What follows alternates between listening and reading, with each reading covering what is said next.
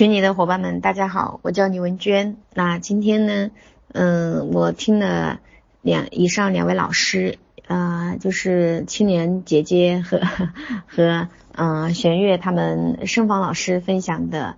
嗯，两个整嗯两两个两个部分的内容。啊，盛芳老师分享的是啊胎儿对孕前，然后嗯。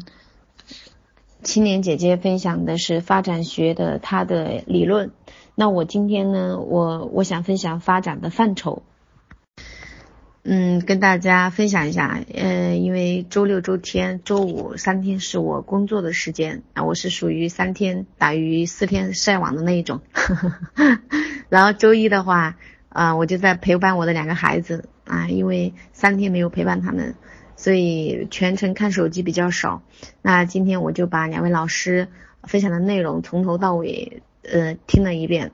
啊特别感动，感动的是青年姐姐呃如此的好学，然后突破自己的瓶颈，我觉得对我来讲啊，就是让我很敬畏。第二呢，就是盛芳老师她的声线真的是非常的优美，我觉得我要向她学习那种声音从丹田出来的 那种感觉。不然老是压嗓子，其实特别辛苦的。那我今天呃就跟大家分享发展的范畴，也是我喜欢的内容。变化与稳定性发生在各个范畴或者说个体发展的各个层面上。发展科学家会分别讨论生理发展、认知发展和心理社会发展。实际上，在人的一生中，各个范畴的发展是相互联系的，任何一个层面的变化都会影响到其他层面的发展。身体和脑的发育、感觉能力、运动技能和健康状态都属于生理发展的范畴，并可能会影响其他范畴的发展。例如，一个频繁感染耳疾的儿童，可能比健康儿童要晚会说话。青春期生理和激素水平的剧烈变化会影响个体自我意识的发展。同样，一些老年人的生理变化会导致他们智力下降或性格改变。智力上的变化和稳定性，注入学习、注意、记忆、语言、思维、推理以及创造性等，构成了认知发展。认知发展与生理、情绪和社会等因素密切相关。例如，一个人的语言能力取决于其嘴和脑的生理发展，而提前学会说话可能会对一个儿童的其他方面发展产生积极的影响，并且使这个孩子获得自尊。记忆的发展反映了大脑中神经连接的增加或减少。如果一个人总是记不住别人的姓名，他往往会认为自己很笨，因此倾向于在公共场合沉默寡言。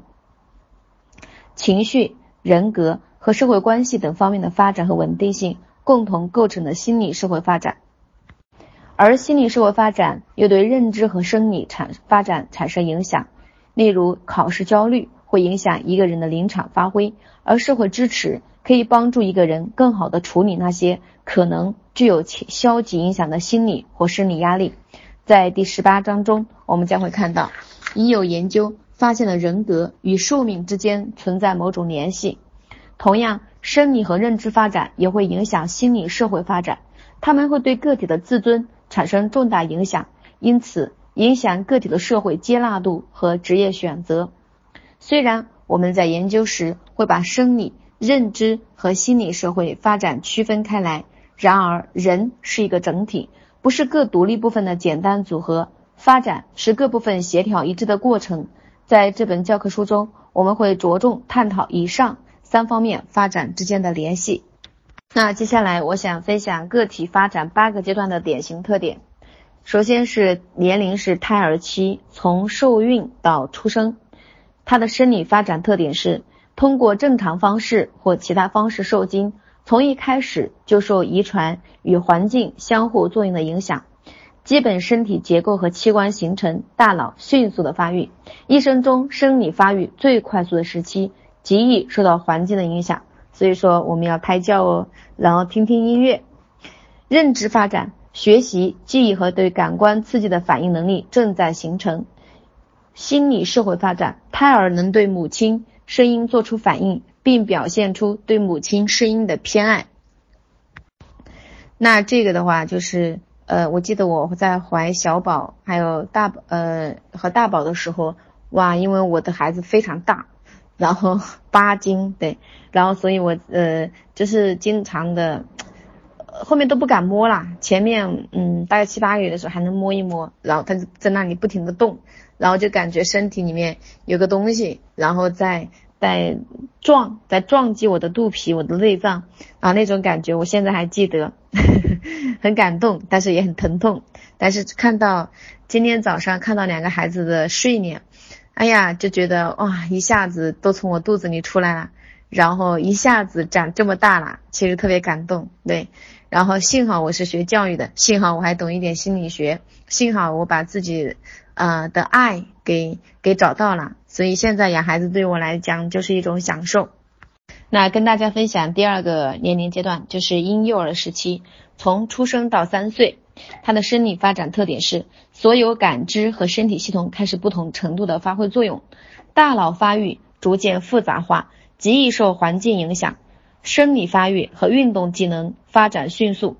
那我的大宝现在就是特别特别喜欢刺激，然后跟小朋友们在一起玩游戏。最近呃很喜欢玩那个老狼老狼几点钟，他喜欢做小羊，他跑得最快的那只小羊。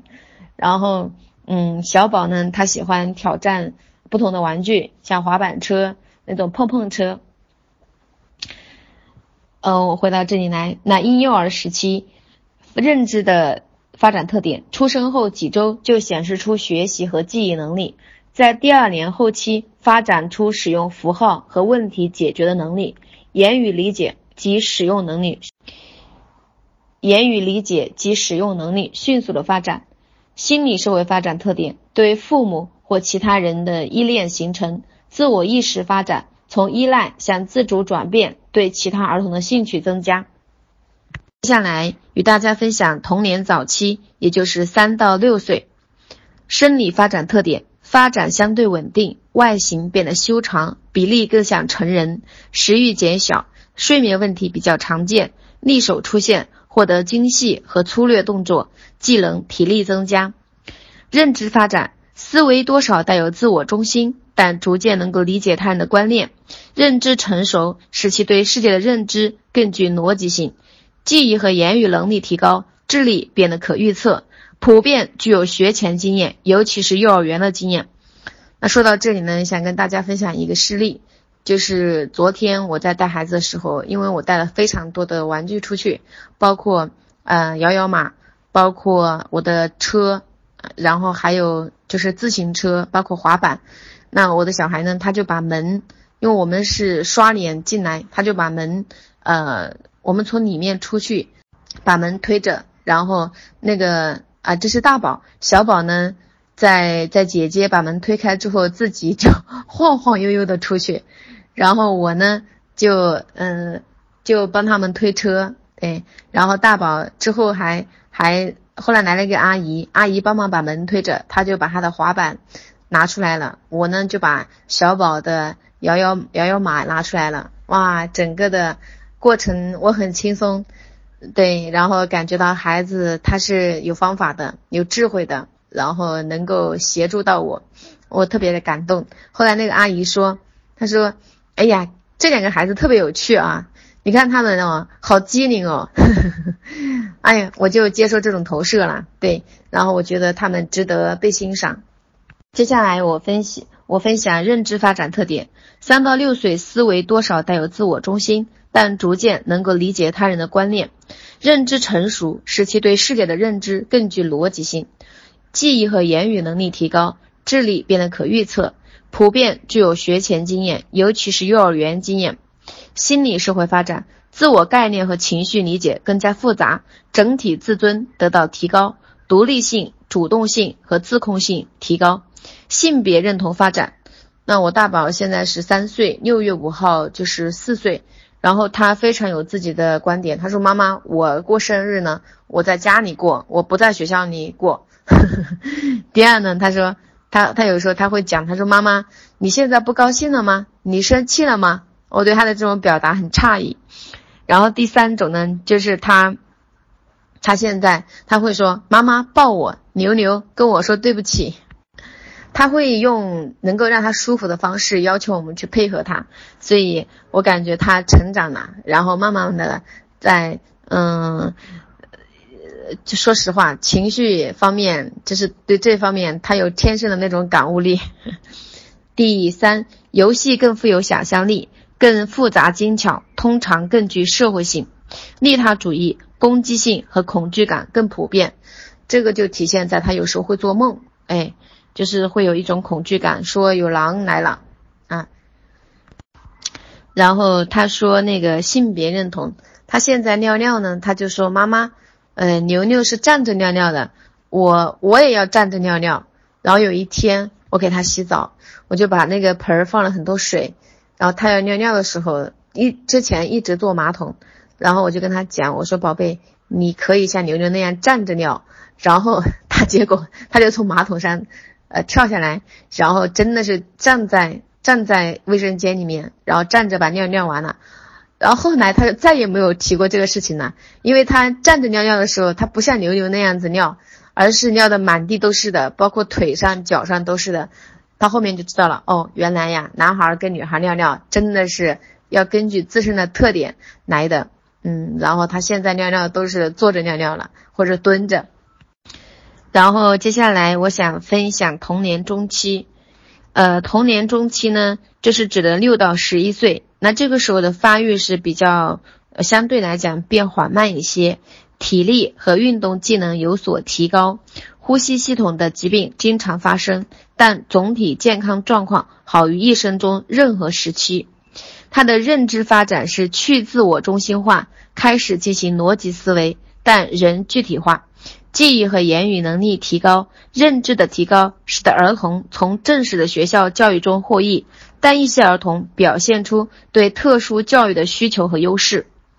他的心理社会发展，自我概念变得更复杂，从而影响自尊。共同约束反映了父母对儿童控制方式的一种转变。同伴占据核心地位，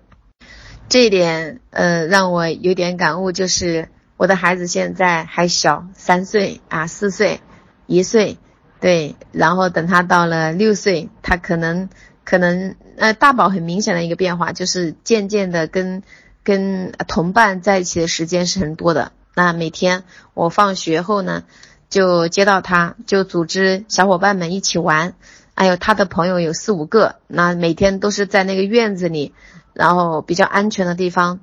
就在那里玩滑板、玩游戏。嗯，然后他几乎都不看我了，